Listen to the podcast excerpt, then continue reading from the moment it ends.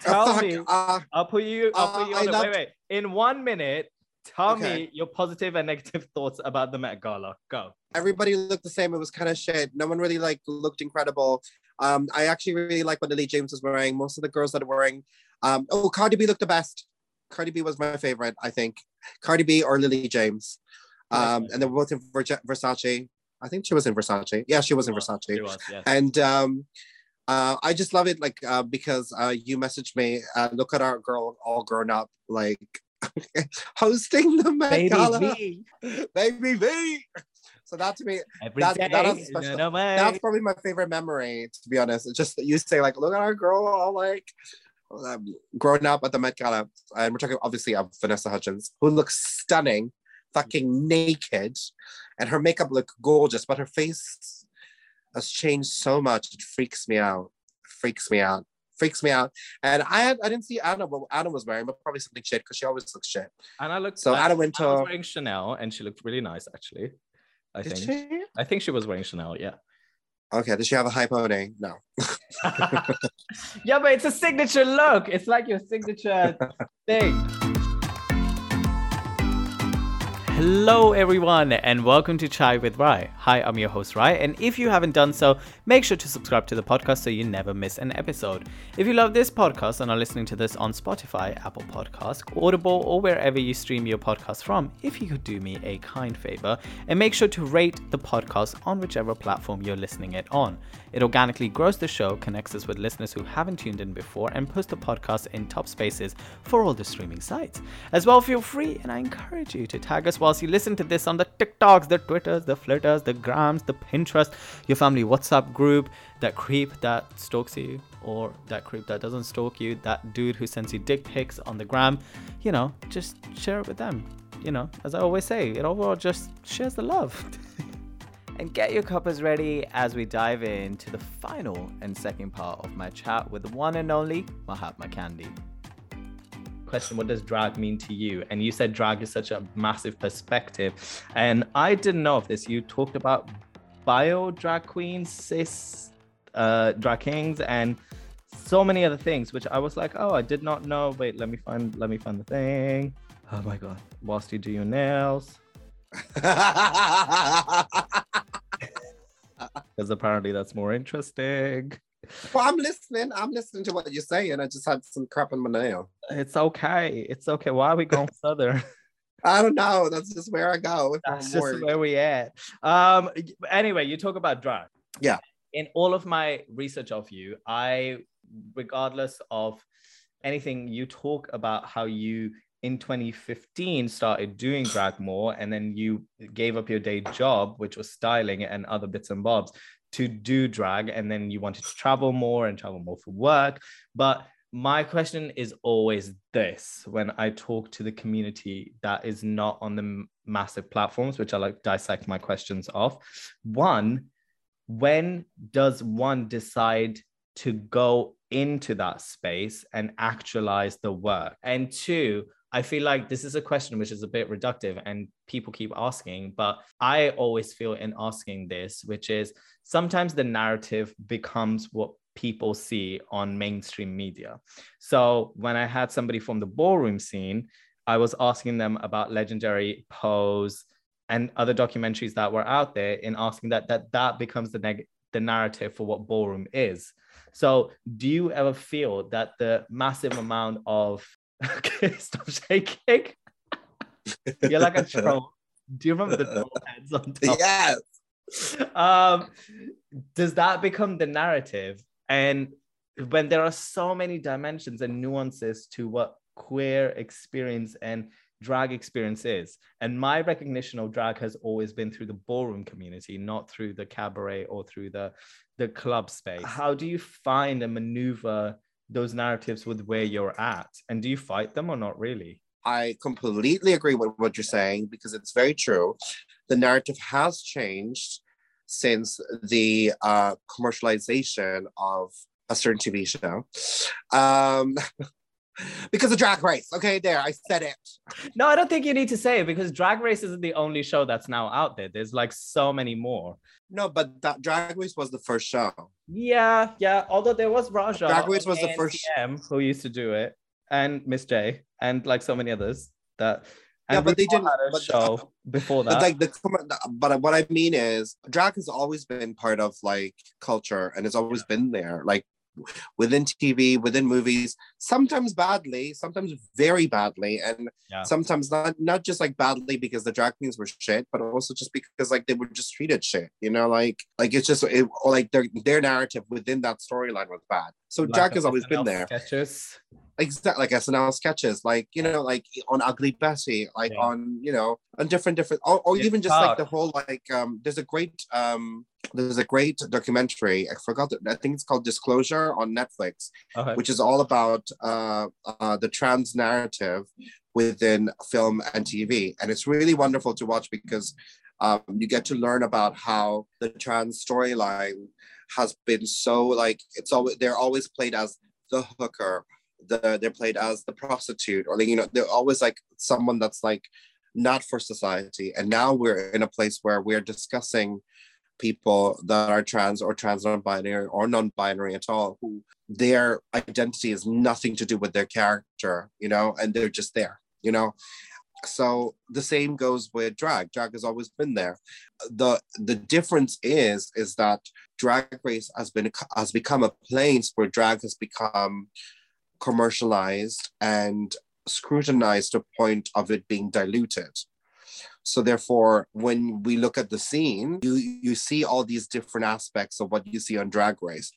You're hindered by all the expectations that you get from watching a show like Drag Race. But I have been kind of fortunate to grow up with the scene before it drag race became a huge thing. So i started in 2015 so that i don't remember what season that was but i was watching drag race of course and it had some sort of like influence to the, reasons why i wanted to start doing drag but i wanted to give my own voice to drag and i wanted to showcase my own version of what drag could be. I'm not going to deny it and obviously also i'm not going to like shy away from the fact that we wouldn't have the jobs we have right now if drag race wasn't so prevalent. So shout out to drag race a little bit.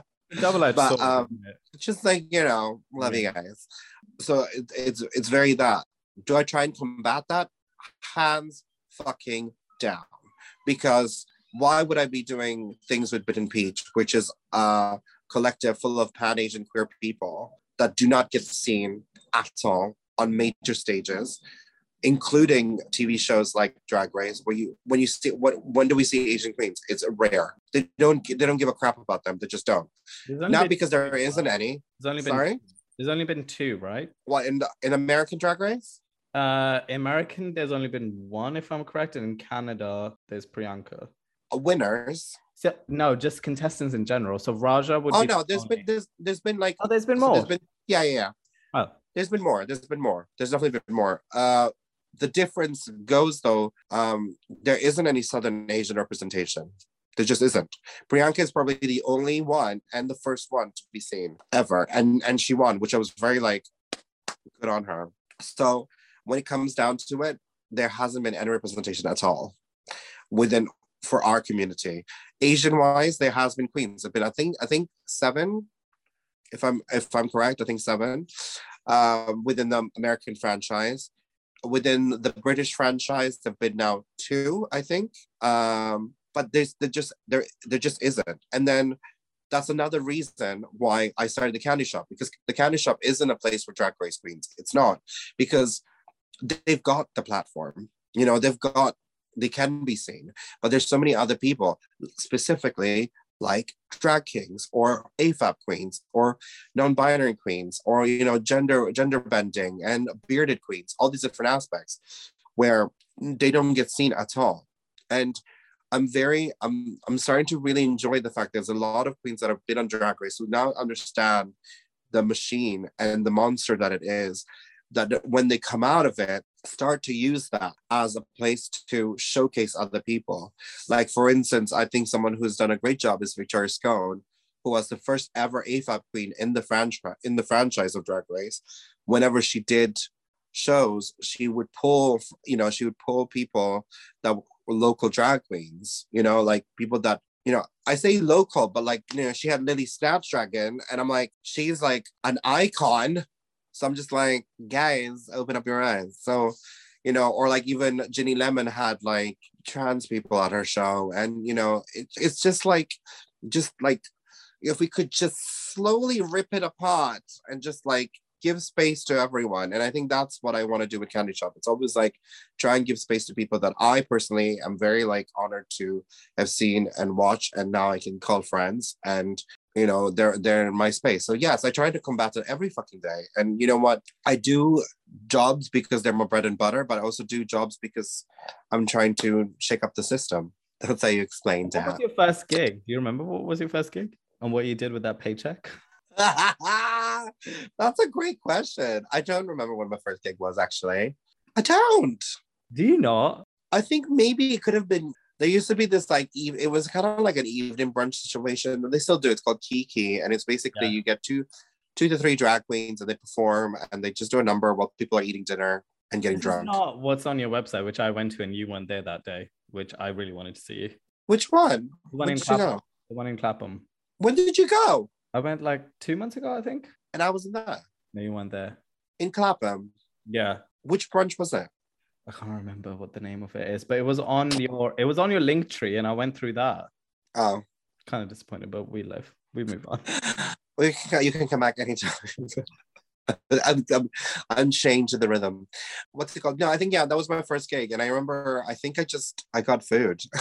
that's, that's I spent all my money on food and clothes. Are you kidding me? That's all I do.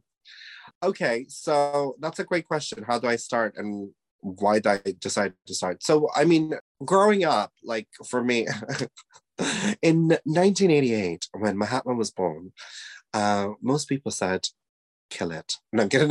I'm. No, no. Um, Are you an only child? yes. Uh. No, yeah. So when I was when I was growing up, I think it was it was just it was a it was like a normal thing that I was always performing. It's just like it's just like a it was like a duh like moment like when I was doing I was doing uh when I was younger. It was like our final in elementary school, and then they asked me to be like the main person for this like scholastic showcase situation. So that was like the first time that I was like, oh well, spotlight. Uh, and then ever since then, I was like going to drama classes and like doing, you know, after school shows and things like that. So it's always been in my blood. Um, it's always been like part of part of me. And then as I grew up, I started to. I feel like this. Let's go get deep now, but I feel like in a way that I was like I was trying. I was finding my sexuality and trying to find my identity, right? And I think in a in a way I was like, all right, so society has told me this, my parents have told me this, my friends have told me this, and what I perceived as the community was the gay community. I was like, oh, okay, so I'm obviously some fashion bottom queen, right? So that's that's my label. That's the story. That's what I've been told to be, and that's how I've been told to act. So in a way, my interest turned into more fashion and styling aspects and i was looking into life that way which is not a bad thing and i'm really fortunate and i it also has always been in my blood in some sort of way but definitely directed myself that way. So then it was fashion. Fashion was the the place i wanted to live. I was like okay i get it. I understand it. I'm going to immerse myself into it. I'm going to go to uni to do this. Got to uni and i hated every moment and was like this sucks ass. I don't want to write dissertations about fashion. I think it's bullshit. Don't want to do this anymore. And so I removed myself and did what any normal queer person who wants to work in fashion is work in retail. At which store? Urban Outfitters. Oh God. Because we were the alternative people, you know, we were cool. Not even Topshop, not even Zara. No, no, no, no, no, no, no, no, no, no. They were they were too uh, uppity for me. I was like, no, I don't like them. And I was like, it was really funny though because Urban Outfitters was top in my book. I was like, Yeah. this is where I want to work, and I worked there for like almost like ten years. I think it's a long time. Wait, question: When you were growing up, what which magazine was yours? Was it Elle? Was it Grazia? Was it ID? Was it V? Elle, Elle magazine. Just asking. Just uh, Wow. Yeah, no, it was Dazed and Confused, ID, uh, British Vogue, British. I also want to work for ID and uh, Dazed and Confused still, and V magazine. Like those are my three that I, Ah. I want to like do a little something for. Yeah, no, no, I love them. So that, but, but that's, I mean, but that's how alternatively I would think about fashion and how I would look at it, and that's why I wanted to go and work in Urban Outfitters because in my mind it was very much like, oh, this is the place where people, artists worked basically, and it's true. If you work there, like half the staff like have talents and are such creatives that are then like knocked down by the retail gods and make like like die inside. Uh but like half the people i was working with were actors musicians illustrationists models. It was like it was like this really cool kind of gang. And so like it was really cool to be part of it. Um and then and then what what what really happened was I was working there. So then, yeah, you know, living my best life, you know, being some queer kid, expressing fashion, really like feeling myself, and all this stuff. And then, and then what happened was I um, started to become friends with more creatives and more people. And one of my best friends, who was, we talked about earlier, Jack Burton, shout out. Uh, he and I became really good friends. And he he went to Rambert. He, he's a ballet dancer, now turned makeup artist, but now turned something else actually because he lives in Berlin doing something else. But but yeah, so every year I throw a birthday party and it's usually a big event and it's always like huge. And I don't know, I think I was 25 at the time. I think that was the age. I think. I don't know, maybe.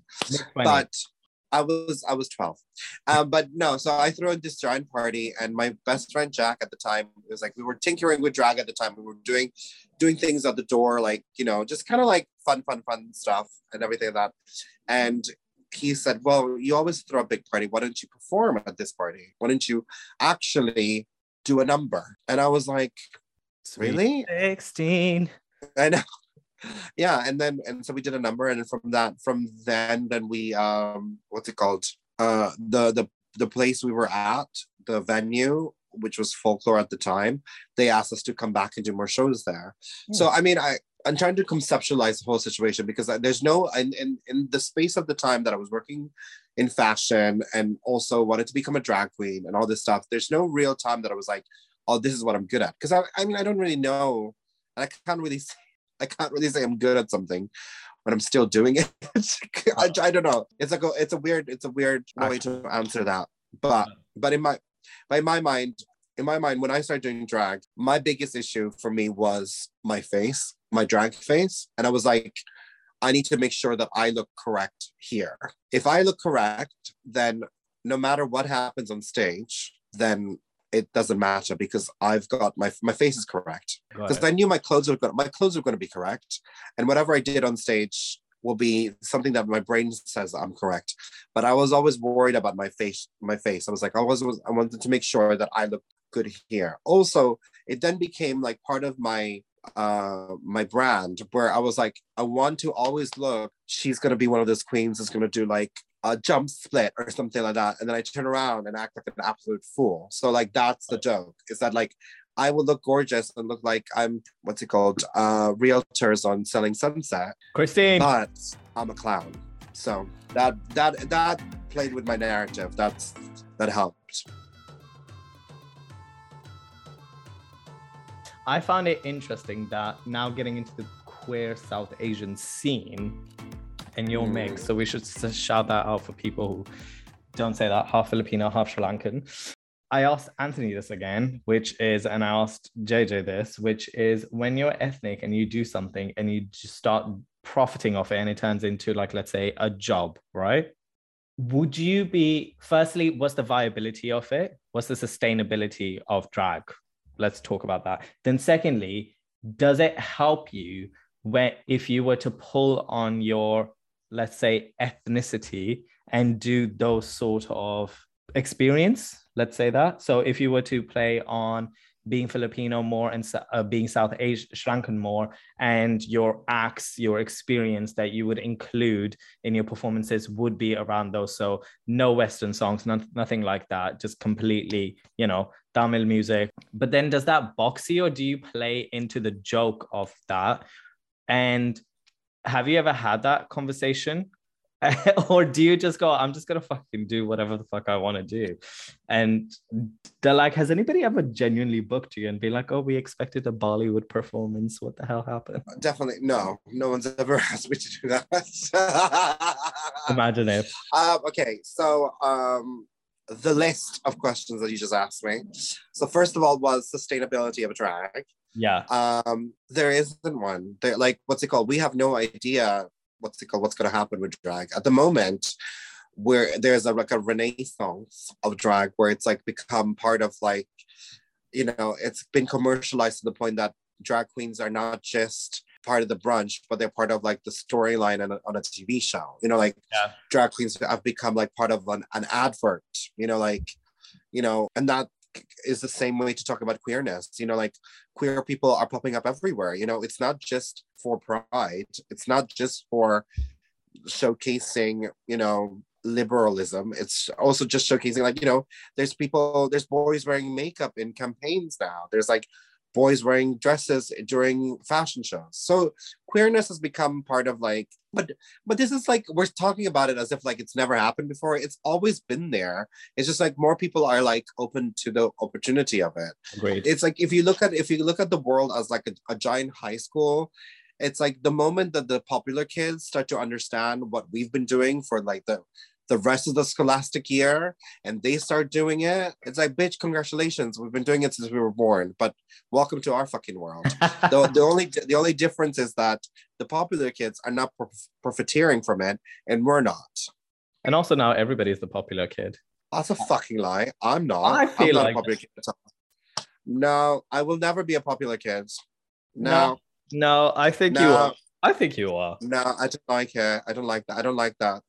It's horrible. I don't like the idea. Also, popular kid, oh, a popular kid in high school always means washed out person in in when you're an adult. So yeah, but It's a that isn't bad the body- narrative anymore, though. You know that as well. That is not what the it's, narrative. it's a bad it's yeah i don't know in my case, and I, I guess like nowadays in high schools there's no there's not much of a hierarchy there's more like a it's more just a divisionary system yeah. do you know what i mean so like the nerds can be the popular kids but it's not really about that. So i get i get what you mean. I get what you mean. But i'll never be a popular kid. I i, I knew who i was as in school and i knew that i wasn't a popular child and i'm okay with that. But yeah so the stability of drag it's ever changing you know? Like we never know what's going to happen and we never like we have no idea. I mean i would love to be in a position where i could see the, where the future's going but at the moment as as as i as i see it it's like someone's opened the door but we're inching in and i think that's the best way to put it. I think we're as a as a collective because we're so vast and we're so diverse it's really hard to be like all right drag community this is where we're going next because everybody has so many different uh, you know things that they want to do and different things that they want to discuss. And um so it's hard to come together as a community when there's so much phobicness within our community as well. So it's like hard to like Break go as one yeah but i i am excited of what the future may take i hope i can be part of it we'll see we'll see Do you ever find that though? I find that still to this day within my, I think my sexuality and queerness and just the LGBTQIA plus like kind of umbrella that is that I think there's so many subsectors of so many Mm. things and everybody's screaming on the top of their lungs that and then certain things just become the bystander of what that means so like let's say if you're meant to be non-binary if there is a a title a heading of what non-binary is meant to be that is what non-binary is and your own nuances and your own experiences you're like well i don't fit into that so Mm. where do i go yeah yeah, i yeah. don't fit into that so does that mean i'm not it or like Mm. do you find no that? i agree no I, I agree I, I i think what's it called in the past couple of years what i've this is my personal philosophy i'm saying everybody has to believe in it and i'm saying everybody does it this is how i feel about it and this is but what everybody should live by Well, I don't know. I mean, it's just that's how I look. I look at I what's it called? I look at myself as innately queer. Yeah. I'm into boys. I'm into like uh what's it called? What You're into little boys? I never said little, so run the tapes, bitch. I said what I What said. well, what you said was bull. okay, well, if I was that, no. Um, but no, no, what's it called? I'm into like men, males. Is that better? like 80 year old men? Like, yeah, if they're attractive, there's, there's some 80 year olds who are attractive. I'm like, no ageist. like who? Name one. the ones with the massive bank accounts. Jeff Bezos. Ding. Um, ew. But no. Um, you said ding. You said ding. ding dong. Uh, Amazon no, no, but you know, so like, uh, what's it called? I'm into, I'm into, uh, what's it called? But that's about. I look, I look at myself as innately queer. I don't see myself as a gay man. Um, that's how I look at it. I think I also believe that queer men and gay men are very different people, and some be diplomatic here, but like you know, I feel, I, I feel like there's. I completely agree with what you're saying though, because there is a, a- an aspect of it where it's like we are so as a community we're so concerned about being you know like approved or like be part of the conversation and like be accepted in a certain way that to explain ourselves to that part of society to that side of the world we have to create these categories and these subcategories and what i look the way i look at them is these subcategories are not for us they're a way to explain it to them it's not a way for us to explain ourselves. So when someone says that they're non-binary, if the definition of non-binary is on a piece of paper, that's not who they are, but that's the way that we explain it and give that piece of paper to a heterosexual person who does not understand or who doesn't want to understand who we are as a community. Mhm. And I think that's the way I look at it because I agree. All these categories, uh, it's just like like all the flags. Like I don't get the flags. Like the bear flag. I mean, okay, like congrats, you got a flag, bitch. But like I, I don't know. I, I feel I feel like it's one of those things where I'm just kind of like, there's so many, there's so many different aspects, and I think Yeah. like it doesn't matter because you just need to be yourself, and that's what's important. And that can translate to the next question actually, because when it comes down to like my Asianness in the way I perform in drag, it's never discussed. It has never been part of like my narrative, and it's never been discussed. I've never done a number because of because I'm Asian, and I've never looked at doing a number because I'm Asian. But I am looking at one at the moment. But I will talk about that later. But but like at the moment, I'm just like I've always done Is numbers. it, is it Vanessa Hudgens' Let's Chance? Uh, it's Vanessa Hudgens sneaker night, actually. yes. it's sneaker night.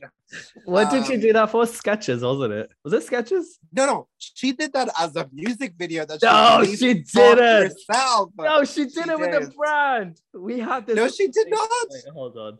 You Like no, the brand, the, like she was. I think she was like promoting it. Yes, but she was. She she. It's a released music video. Basically, all we're gonna do is dance. She looked great. in if what's like when I become best friends with uh Vanessa Hudgens, that's all I'm gonna send her. I'm just gonna be like sneaking night. that and Ashley Tisdale. he said, she said. Um, yeah, so it's never been discussed. And every time I do a number, it's always been like a part of like, what do I want to do? What do I want to say? That's a part of me. And like, like my signature number is my what's it, Vanessa Carlton number with the piano. And that number stemmed from two things. My love of that song, yes, but also I was trying to like, I was looking inward and thinking like, oh, how do I turn this song into something silly? How do I turn this song into something like stupid? Uh, that people can just be like, oh my god, you idiot! Like I, if someone on, st- if someone, if I'm on stage and someone's like, you're so fucking stupid, I completely, I take that as a compliment because that to me means I'm doing something right. I'm creating a space where you can just, you can just roll your eyes and laugh because this person on stage is acting a fool. So that's where that's where I always want to be. And if you if we had to break down the number for years, my mom used to t- take me to piano lessons and like teach me, like, she wanted me to be a piano student, but I used to not go. I used to go with the piano teacher. We just chill and have a laugh, but we never like we learned a little bit of piano, but I never really wanted to do it. So it's kind of a slight response to that, where I'm like, Mom, look at all the times you spent money for me to learn piano, and I'm just gonna mime one on on on the stages of the world. There is when you do that, just one key. uh, but yeah, so like, so that's, I mean, that's the only thing. And then like, all, the, Mm-hmm. all, all these different things, it's like all my different performances that I do are always an aspect of me, but never like an aspect of my Asianness or my queerness or things like that. Because, wait for a drum roll, please. Everything I do innately is about my Asianness and my queerness. Without me actually having to explain it and do it, I am doing it Yeah. being on stage, I'm showcasing Asian and queerness no matter what. So I don't have to do a Bollywood number. I don't have to do like a faggoty number. There, I said it. But you know, it, it doesn't matter because being on stage is enough. Yeah. And that's what I that's what I tell most of the people that we when we're discussing things on Forbidden Peach as well. It's like you being on stage Is enough. is Asian enough. You don't have to do an Asian number if you don't want to yeah. we just we just had a showcase of Oh, Peach peach. Yeah. Yeah. And we told them, it was like, you know, you don't have to do an Asian number. You don't have to do something heritagey. It doesn't have to be about that. You're just showcasing yourself. And that's what Asian excellence is. And that's the the the motto of what uh Bitten Peach is. So I would have I would have loved to have grown up with the you know the skill set that like Bolly Illusion or Dosa Cat have, but I don't have that in my in my you know in my repertoire. All I have is this Yeah. silly Yeah. brain Yeah. and loads of clothes that need to be organized. At the moment, I'm trying to like create some some new material. But I'm just trying to like like I think because I'm so like concerned because Vanessa Carlton does so well that it's not it might, it not be, might be responding the same way. So I just need to make sure that it's on par as that. So But the fuck that shit. Shouldn't you just want to do things that you want to do? Like if you want to be silly- no, Okay. no, I can't anymore. Why? This is again like going back to Joan's like Joan River documentary. She would do the underground clubs.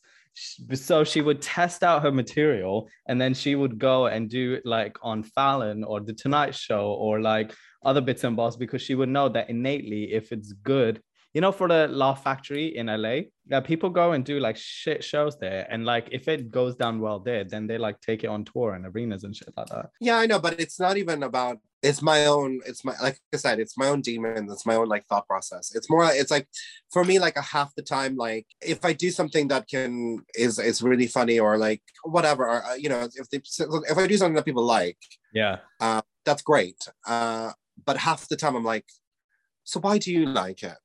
I cause, like because like because like I'm happy to do it and Yeah. I enjoy it, but I don't know. I want to know why you liked it because I don't know. So like um like I did I did a show at the Pleasance last year called Dog Show, yeah. and we were asked to do like these like characters and then create a sort of like little script for this character for this mini section of the character. Sorry. And the director, who's Ginger Johnson, who's a great friend of mine and incredible drag queen, they're like, this is hilarious. And you have to understand how funny this is. And I was like, I don't get it. Like, I I get that you guys are laughing and I get that it's a funny character, but I don't think it's that I haven't created something crazy. So so to me, it's like one of those things to me, it's I'm always I'm always second guessing myself. So for me, it's like if I know I've done a good job, like I know that my piano act is is a solid signature act for me that I'm happy with. Yeah. I know what I do with it. It's like I kind of want to get it like um what's it called? Produced. No, no, get the rights to it or something like. So if anyone tries to do something similar, I'm like, no, this is mine. um, I Copyrighted or don't know. patent, basically. Yeah, exactly. But I don't know. I mean, I know that you can do that with certain numbers, so I need to find out. Um, just a silly question, which might be my darkness, and please tell me if so. Yes, I Um, am single. Please call me. You know, just Right. kidding. That's gonna be the the snippet that I put out now on Instagram. What are you looking for? uh, what am I looking for? Um, Fisting, obviously. Mahatma is single, looking for fisting as well as as well as yes, I love at first fist. first fist. Just a, not a second, not a third, just a first. No, oh no. Um, what do I look for in like a partner? Wha- Is that a question? well, just- the thing just- is, I mean, like, I'm just asking you right now. yes, I am Um, Seema Taparia, Mumbai's top matchmaker. I would like to, I would like to set you up. I'm down. I'd love a setup. Um, Let me get out my database. um, no, my, my honestly, what I'm looking for in a partner is uh someone I can have a laugh with, Got it. someone slightly, slightly more stupid than I am, and cuddles. That's it. That's what I want. Um, ethnicity, build, looks, brain, Well, those are very like politics. um, those are very archaic questions about relationships, Yes. but those aren't important to me. So Got it. Just somebody with a hand is what we need. Funny. Somebody with a nice hand, somebody with Yeah. stupidity. Got it. Fab. Stupidity. Well, we're going hand Camden. stupid- a stupid hand. We're going Camden. We'll find plenty of those. Um, just yeah. My random question was, which is, I I found it that when on the apps I was a lot that being mixed is very much fetishized. And do you find that in drag as well? Or not really? Because again, I asked it for Anthony, and Anthony then started talking about their beautiful experience where they're now into topping and like topping mass. And I was like, I'm here for that. like, um, it's it's it's really different. I mean, like I was talking to my I was talking to my husband the other day. Actually, Yeah. I don't know why, but at the moment, uh, I'm getting a lot more DMs than I usually do, and a lot of guys just DM me. No, no, no, no, no. It's not. It's oh, not. please send a dick pic my way. I so badly want to see one on Instagram. Never has it happened, and I'm so sad. No, I've had I had guys like video call me and then just started wanking. That is beautiful. Well, no, it's it's a, it's a form of assault. Which you're loving right now, right? I'm not. What's the fucking point? I just this is exactly I can't remember who said this, but this is exactly what I hate about a fu- fucking dick pic. What am I gonna do that? Print it out and shove it up my ass? No, I can't do anything with a dick pic. But isn't it just an exchange of like, this is the machinery I'm working with? No. Also, what's it called? I'm I'm a firm believer. firm. No, I'm a firm believer in like foreplay. So to me, like the actual sex aspect of sex to me is like it's fun and we do it. We all know what we're doing, but foreplay to me is more attractive and it's more tantalizing for me to have with a partner. Like kissing in an alleyway is hotter than fucking in a bedroom. Um, when you talk about what we're doing uh, as a virgin, would you mind explaining the birds and the bees to me, please? what happens when So what happens is the bees shove themselves inside the beak of the birds, and then they have a great time together. and then the honey just is Yeah, and then that's what you that's how you get honeysuckle.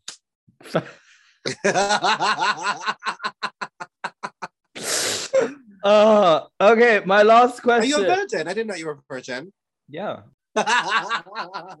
All right, Utica that that ship has has passed. has has Um, burned um yeah, this question yeah, I- yeah. This question i yeah, but when, when it comes to drag though, I haven't had any like yes, I get DMs and stuff like that. I've had sex twice in drag, I think, if I remember correctly. you not just get hot like sweat that- it was it was back in the day. It was back in the day. I was wearing less clothes and less aspects. but also like doesn't your makeup just like Yeah, but it's dark. I'll tell you one story that I kind of like. I didn't tell at the last podcast I did, but I was in Glastonbury. oh I was in your full friends drag. are fucking in in a tent and you were asking Yeah, how, yeah, yeah, yeah. But I didn't tell the other part of the story, which is in no, ew, no. so I was, it was, so it was at this club in Yeah. That we always do, and it's great. And I think I'm going back this year. And I was in full drag and like full drag. I'm talking about full drag, as in like full face, full hair, corset on. It was a fetish night, so I was wearing PVC. it, the picture, what's it called? If you want to find it, I'm wearing, I'm having blue hair, and it's like a I will Uh, on it. a- Tell the story. blue harness, and I'm wearing the PVC gloves and stuff like that. So that night specifically, in this club, there is a certain area that is that doesn't have any lights, if you know what I mean. So I went in, and then this guy was like, "Hey, do you want me to show you around?" And I was like, "Okay." So we went in there together, and then we started making out, which was really hot. Uh, and obviously, there's people in different sections doing whatever they want to do. But the funny thing was, the funny part was, we were making out, and he was like touching my stomach, and he was like, "Oh wow, you're so toned," and I just went, "No, it's my corset."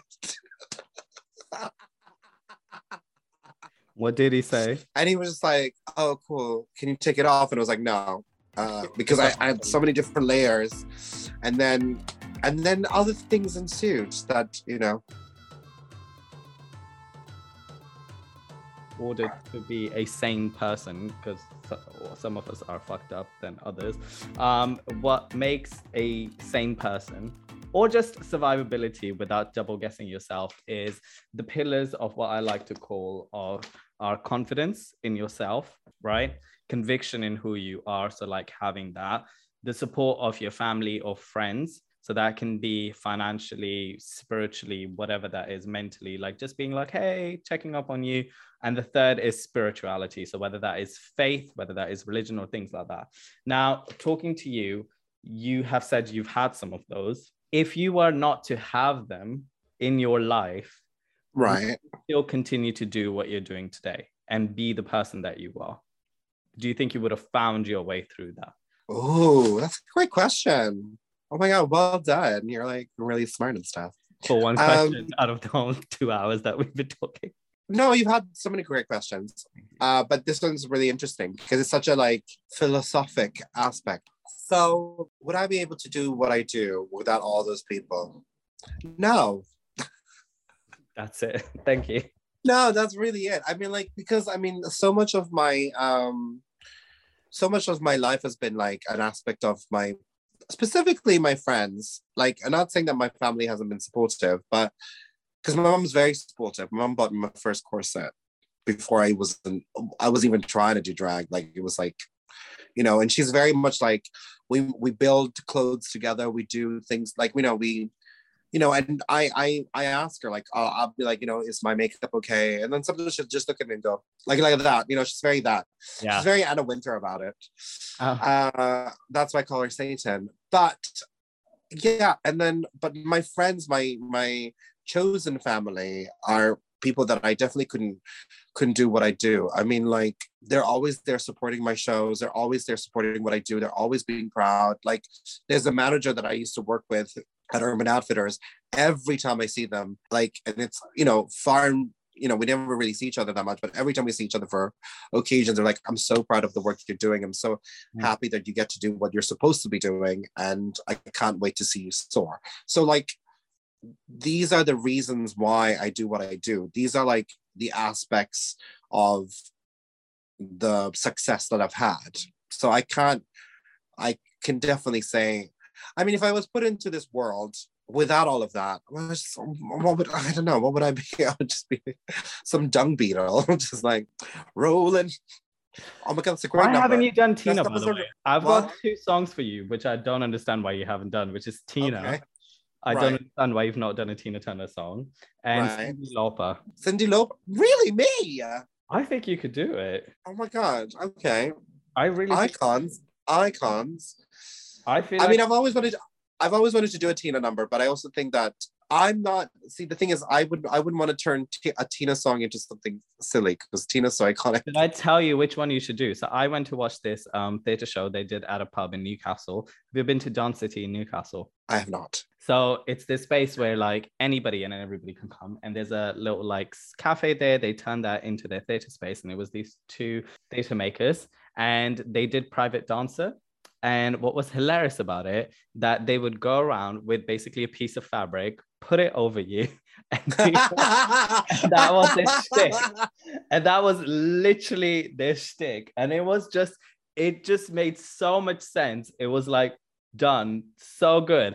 And then they did London Bridge by Fergie, and they literally had the bridge. And then every time they just like, it was just. I think you. that to me that's that's pure joy that that to me is like they're really thinking they're using popular songs and they're really thinking about you know how can i make this silly and that to me is beautiful so I think you should do Private Dancer. I think that's the yeah. there there's a, do you know um alex borstein um she does the voice of lois in family guy Okay.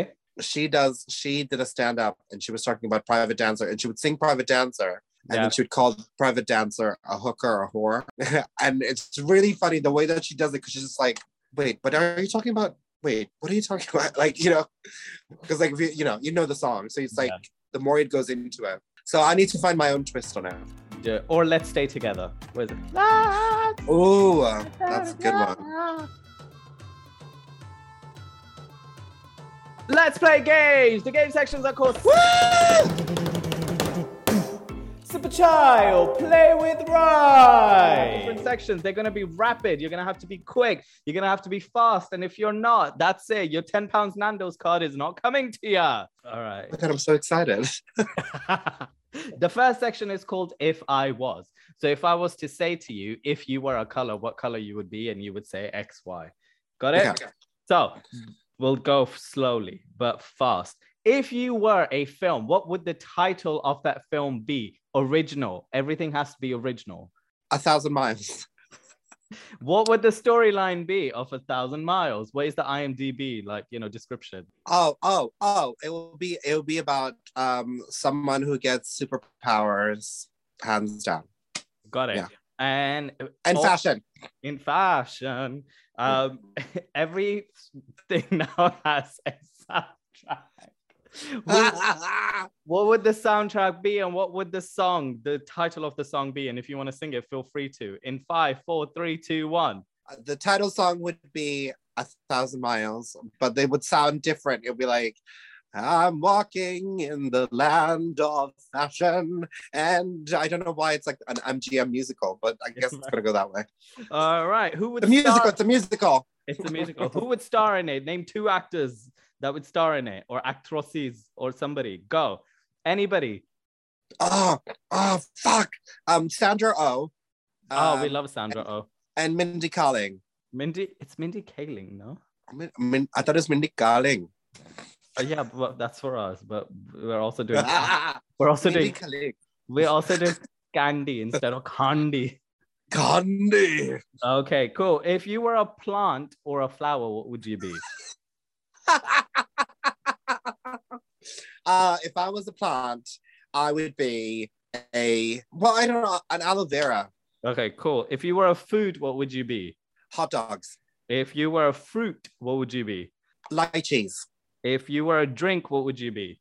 iced tea lemon, If you were a clothing item, what would you be? a fur jacket, faux fur jacket, If you oh, if you are a fashion trend, what would you be? uh, the one that nobody has heard of yet.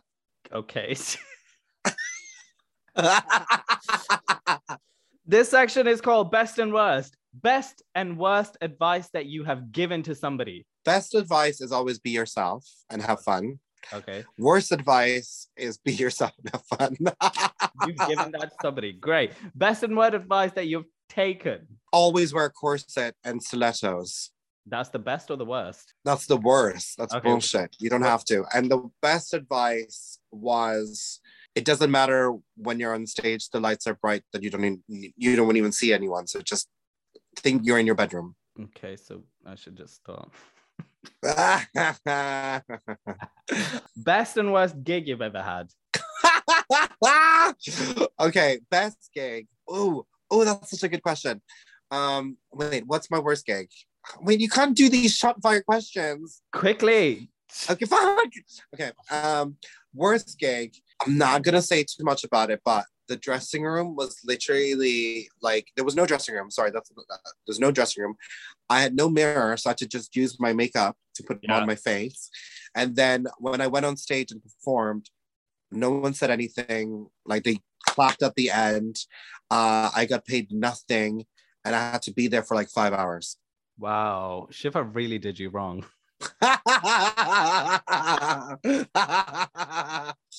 Uh, gig. Oh, I've, you know what? I've been very fortunate that I have a, a lot of but best gig, but it does change, and you know, it, you know, like best gig could be like when I was asked to go to Austria, but then there were some bad moments about that. But then you know, or best gig could be like recently when I just did the Peach Fuzz show because I got to be like actually no that would that would probably was my best gig because I got to be I did eight weeks with them helping them create their own you know number Yeah, but did you perform in it? I didn't know if you performed it. I, I and then I performed on the sh- I was hosting but like that was probably the because it's such a long aspect and I was like part Got of it. their development Yeah, so I was really proud even if I didn't perform it was still the best gig got it. Fab. Best and worst costume you've ever had. How rude. Best costume. Well, I have to say, uh, best costume would probably be the MTV EMAs when I went with Grace Okay. and I got Uh, something custom made. It was the very first time I got something fully custom made for myself. And I love that outfit. I did feel like I was like, you look 40. I don't know why you are not a younger version of yourself, but okay. And then worst. I mean, I don't know if there's been one. So, well, I don't know. Worst outfit for me is usually. Oh, oh, no. Oh my God, this is worst outfit and worst gig. Sorry. Worst outfit and worst gig was I did this gig and I was a TV show and I had to be, and I was just an extra, but it was, I was fully at the beginning of my drag and I had like so many different layers. Basically, I had like four pairs of underwear on, then something else. It was going up my ass. I had Yeah. chafing for days, the, and a corset on, and I was sitting down the entire time. This outfit was made out of plastic, long fucking day. And then, and then, excuse me, I'm so sorry, I'm, I'm not finished. Then afterwards, we were in this bar in Hackney and they wanted us to wait. If we're not in the scene, we would wait somewhere else, right? And not in a different room or, or somewhere else. No, no, no. We were waiting on a boat that was on the canal next to us. And then it literally looked like we were refugees. And then afterwards, it started to snow. It started to fucking snow. And there was like, we were in this, we were in this fucking boat with tarpooling on top of it. And this is a show on Channel 4 people. This very much sounds like my experiences when I used to be an extra for Made in Chelsea. Oh my God, were you? Uh, Yeah. And you would oh, fuck off. No, it must have been nicer than mine. no Made in Chelsea. Some of the a lot of them because they changed productions, I think. But yeah, sometimes it used to be very much like that. Yeah. But like, but I have to say though, at the same point, like for some strange reason, one of the main characters decided to come to me and say like a hello, like for part of the scene kind of vibe, because I was I was the only one who was like in full drag. Got it. And then because of that, they asked me to come back and I did another scene. And this time they gave me my own trailer Oh, and had all oh. the time in the world. And like, yeah, it was I, I felt very like like kept. yes. Kept. Um, this sometimes section kids, you know, you gotta go through the shit to go get- find the diamonds. to get through the fertilization, the fermentation, because you know. to find the flowers, you have to go through the shit. Yeah, that's to go to go from one hole to the other. Um, most overrated and underrated. All right, this is that section. Most overrated. Starting off very easy. Most overrated and underrated drag queen. So rude. Most overrated drag queen, RuPaul. Wow. Okay. Underrated. Me. Most overrated and underrated um, performance artist. Underrated is the entire fucking POC community. So overrated, all the whites. Most overrated and underrated um, film that you've ever watched. Oh, okay. Overrated. It was my best friend's favorite film. Is fucking um, Cloud Atlas. Oh, wow. Yeah. Yeah, it's just too much. I literally was like, oh, for fuck's sake, I get it. It's gorgeous. It's wonderful. But I was like, all Okay. It's Underrated. too fucking long. Underrated. Oh my god, there's so many underrated movies. Um, I think what's it called? There's a movie called Booksmart that's really funny. Um, one of my favorite movies of all time is um Clue. Uh, you know, Cluedo. Ah, yeah, yeah, yeah, yeah. Yeah. So I think that's really underrated. It's a cult classic now, but This it needs is to be one, but we'll we'll move on. Most overrated and underrated TV show. um overrated TV show. Oh, uh, uh, I don't know. um, I don't know what's the, what's the TV show that's being like everyone's talking about it, but I don't. It's okay. Bridgerton, Bridgerton, Overrated or underrated? overrated, Got it. And underrated. and underrated. Oh, well, I don't know. I I I personally I really loved. Oh, oh yes. Um, uh, four more shots, please. Oh yes, you have talked about that. I saw it. I love that. I thought it was alright. Love that show. All right, the next section is called. Do you know how this is? There's a show uh, called "Are You Smarter Than a Three-Year-Old?" Yes. Uh, I'm this not. sec- this section is called "Are You Smarter Than a Drag Queen?" Where we're gonna take a together, and we're gonna both answer Okay. questions and see who wins. Which of the following dis- delicacies is traditionally composed of phyllo, pastry, honey, and crushed nuts? Baklava. It's right. Uh, what is the nickname of the Academy Awards? The Tonys, The the, Rogers. Okay, great. Agreed. Fab. The Egyptian Sphinx body is based on which animal? Hyena, lion, goat, or horse? Lion. Oh, you're right. Vampires are typically known for turning into which animal? Moose, monkeys, cows, or bats? I would love it if it was moose, but it's definitely bats. Okay, I'm if I'm eating a pink lady, which fruit am I eating? Apple, grapefruit, watermelon, pita- pitaya? What's a pitaya? What the fuck? I think it's supposed to be papaya, but they wrote it wrong. Fucking hell, BuzzFeed, get your shit together. Apple. Do Apple. you know right? what it is? Yeah. Yes, it's apple. Yes. Okay, fab. Um, people from Denmark are called Danes. Sorry, but can I just read makers, Danes, Denmarkans, or Dutch? No, not even. It says markers. I know, which I think is hilarious. What That's your... hilarious. I was. I'm dying. It's Dutch. No, Dutch is for Holland. No, no, it's Danes. It's Danes. It's Danes. You're right. Sorry. I said Danes. So far, we've got one wrong each. All right. Okay. First name of the famous painting by James Abbott, Whistlers. I know this. Oh, I know this. Do you? No, is I it because. I just mouthed it or you know it? No, I can't even see it. You're so tiny. Um, I I? know it. Okay, on the count of three, we say five, four, three, two, one. Mother. Mother. Yeah. You waited. No. How Okay. many rounds is there in a single episode of the Great British Bake Off show? Oh, three. Five, but I'll do three right now. Oh, it is three. Fuck me, fuck me. All right, two more. Who wrote the popular Hunger Games series? Fucking hell, I don't know this. It's Is not it- E.L. James. no, and it's not Stephanie Meyer. And Oh, it's it not Meyer? Suzanne Collins. It might be it- Stephanie Meyer or Cassandra Clare. Yeah, it's between those two. I'd like to phone a friend. I feel like I have no idea. Pick one. You pick and I'll pick. Which one are you going? I'm going Stephanie. Which one are you going? I'm gonna go Cassandra. Okay. You just you put no no do Stephanie. Oh, it was Suzanne Collins. Oh, she doesn't sound famous. I thought it was. We were both wrong. Yeah, Okay. there we go.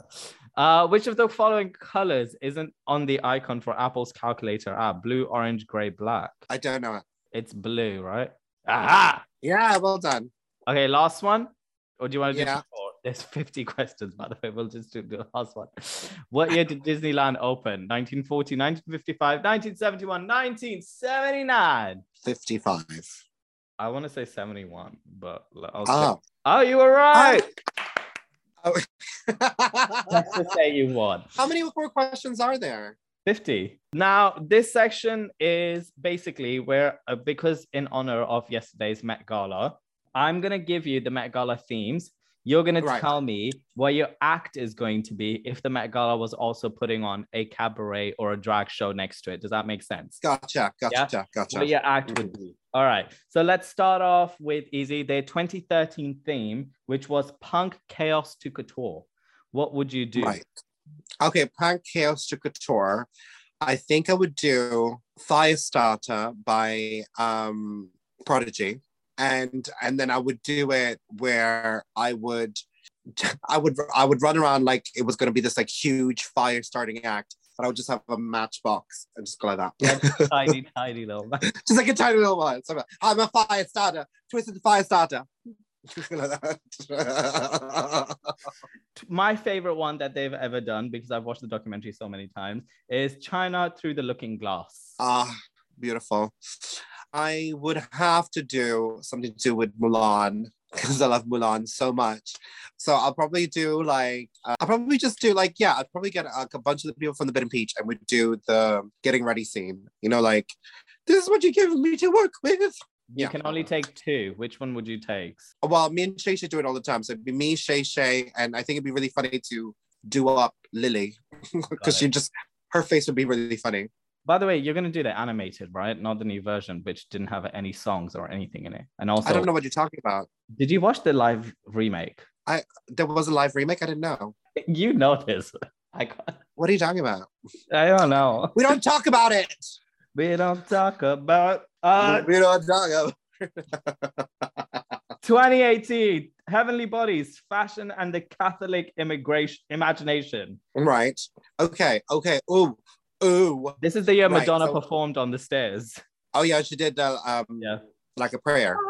Um, what's it called? I've done a number to this already, but I probably change it a little bit.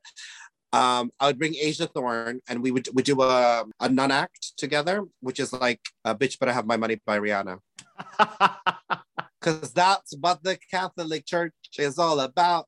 Do you never feel like this when it comes to like the licensing or the ethics of it? That sometimes I feel like drag does do it, which I personally just feel like in my personal venture into the arts that I think there are certain boundaries, which I feel like drag does takes care of whether it comes to like doing dreadlocks if you're white or like whether you're doing nun acts and things like that do you feel like that there's just a freedom of license to be able to do that or do you think there'll be repercussions of that later on I mean, drag. The whole point of drag is that it holds a mirror up to society. yeah So there's different aspects to it. Like, yes, I mean, like I wouldn't predominantly wear a dreadlock wig and do some sort of like Bob Marley act because I don't think that's really appropriate. But if I'm looking at religion, oh hands down, am I gonna fucking look put put the mirror back up at them and say like, uh, yeah. Also, I grew up Roman Catholic, yeah so I fucking know about it. And and and Asia is Filipino and she knows it too. The difference is like I'm I'm not attached to religion anymore, but Yeah. she still is.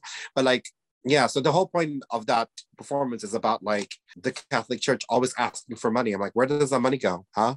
And then the last one, which is 2006, Anglomania, Tradition and Transgression in British Fashion. Ah, well, I mean, I would have to like, well, I, I don't know. I think in my mind, I if I was doing it, I would probably do "Sound of the Underground" by Girls Aloud, and um, have everyone dressed up as different tube stations. I'm here for it. Now that brings us to an end. So we're going to collect ourselves and we're going to do some ending statements. All right. Right. Collect yourself. What words of wisdom would you give to the world, uh, to yourself today if you looked in the mirror? Spell, stop spending money. Fuck it out and put down the fork. Yeah, that's the, that's the two things I would tell myself.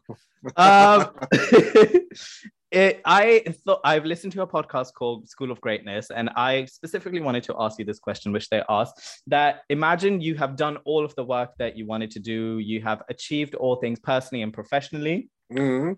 And you can only leave one thing of your legacy behind, whether that is your personality, whether that is your work, whatever it is, you can only leave one imprint of you behind. What would that imprint be of you? Um, I think what's it called? Well, I would what, what's it called? My performance of Vanessa Carlton, I think is my it's just it's just the most me. Like if I had to if honestly, if I had to like find a way to describe who I am as a performer, that's exactly that's exactly who I would want to that's the number that I would want to showcase. It's just it's it's fun, it's stupid, it's still fascinating because like I can do that in uh, what's it called in any aspect. And so yeah, that's just that that's the most me performance. Therefore, wait, are you talking about me as a drag queen? Yeah. Not as a- anything you personally as just you but apparently that's what you chose so that's that's, why I chose. That's, that, that's fab. Um peaks and valleys is a question i ask everybody. A peak is a high point of your personal professional life. What was Mhm. it? What lesson you learned from it? A valley is a low point of your personal professional life. What was it? What lesson you learned from it? You don't have to go into detail if you don't want to. You can just talk about the rough year that it was and just what lesson you learned from it. Go. Uh, I'll start with a valley just to like end on a high note, end on a peak.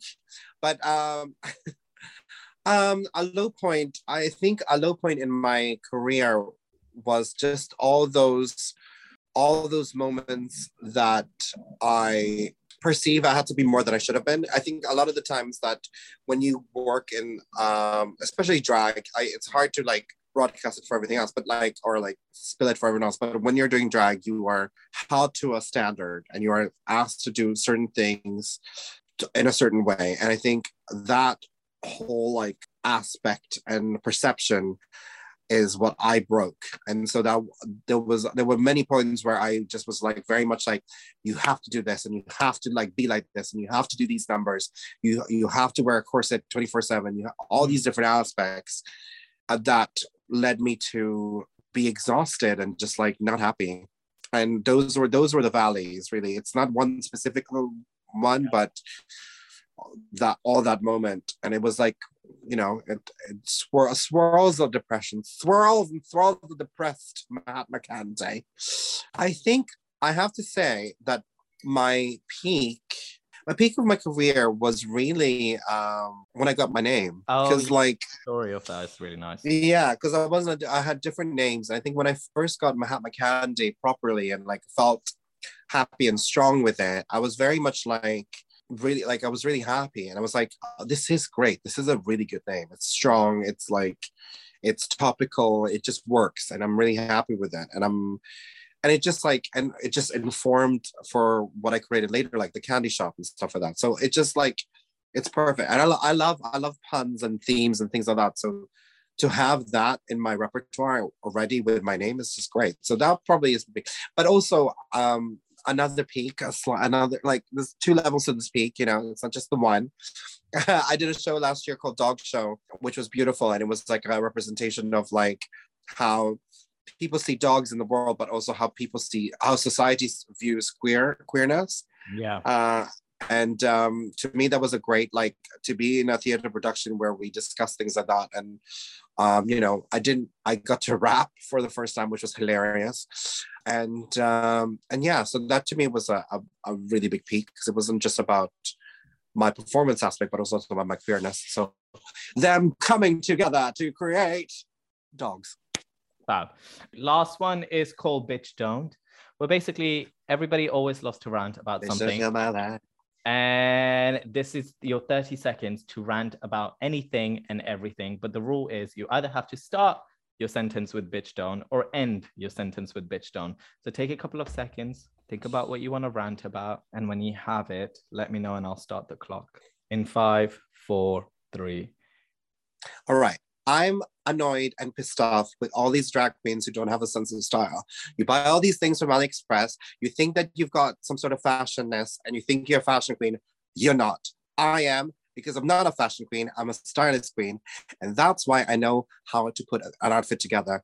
Uh, it doesn't even have to be expensive. You just need to understand how to put things together. So please, please, please, please, people out there, bitch, don't. Bitch, don't call yourself fashion queen when you're not.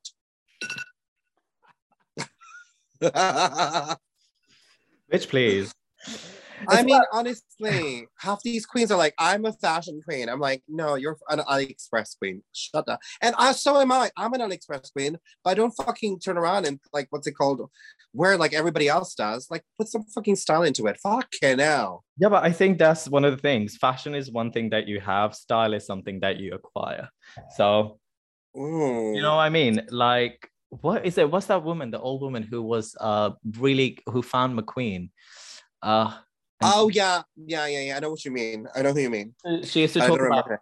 yeah, she used to talk about like creative geniuses and things like that all the time. And I find that in the day and age of influencers where everybody's like new fit, oh my god, I'm so stylish, do this, do this, like you, hashtag 10% off. I'm just like, you look exactly the same as the person I scrolled across. Like there's there's nothing new about you.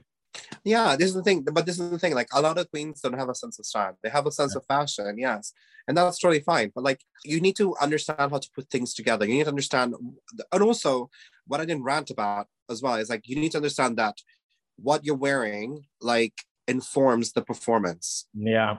And don't just fucking wear something because you're wearing it. Don't wear blue eyeshadow when your outfit's pink. Like it doesn't make any fucking sense. That's the part of styling. So to me, that's that's my, one of my biggest issues, especially with the queens nowadays. I'm just like, mm, congratulations, Um, we all bought that. We've ha- I've had so many moments. I, I I have enjoyed how many times we've tried to talk about the Met Gala, but then we never really did. Oh, we can talk about it. Well, I'm gonna stop recording and then we're gonna talk about it. And we're just gonna have a chat.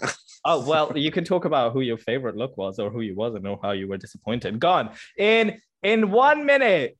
Literally, tell Oh, fuck, me. uh, I'll put you. I'll put Uh, you I on the, wait, wait. In one minute, Tell Okay. me your positive and negative thoughts about the Met Gala. Go. Everybody looked the same. It was kind of shit. No one really like looked incredible. Um, I actually really like what Lily James was wearing. Most of the girls that are wearing, um, oh, Cardi B looked the best. Cardi B was my favorite, I think. Cardi B or Lily James. Um, and they were both in Versace. I think she was in Versace. Yeah, she was in Versace. It was, yes. and um uh i just love it like uh because uh you messaged me uh look at our girl all grown up like hosting the Met Baby Gala. V. baby v so that to me That- that has a in special- way. that's probably my favorite memory to be honest it's just that you say like look at our girl all like um, growing up at the Met Gala and we're talking obviously of Vanessa Hudgens who looks stunning fucking naked and her makeup looked gorgeous but her face has changed so much it freaks me out freaks me out freaks me out and I had I didn't see Anna what Anna was wearing but probably something shit because she always looks shit And I looked. So I, Anna went to- wearing Chanel, and she looked really nice, actually. I did think. she I think she was wearing Chanel. Yeah. okay did she have a high pony no yeah, but it's a signature look. It's like your signature thing. Well, everyone, that brings us to an end, and I hope you enjoyed that. I want to say a massive thank you to the guest for their time. All of the information about the guest, myself, and the show will be listed in the bio. Make sure to follow, share, comment, and subscribe. Show us all some love, because isn't that what we want at the end of the day? Some love. Your support really helps the show and the message of it grow, and the people that are on here. Thank you again, and as I always say, breathe in, breathe out. Now must go. Which means now I must go. I own that that is copyrighted and I will sue. Joking. Have a great one and stay curious. Till next time.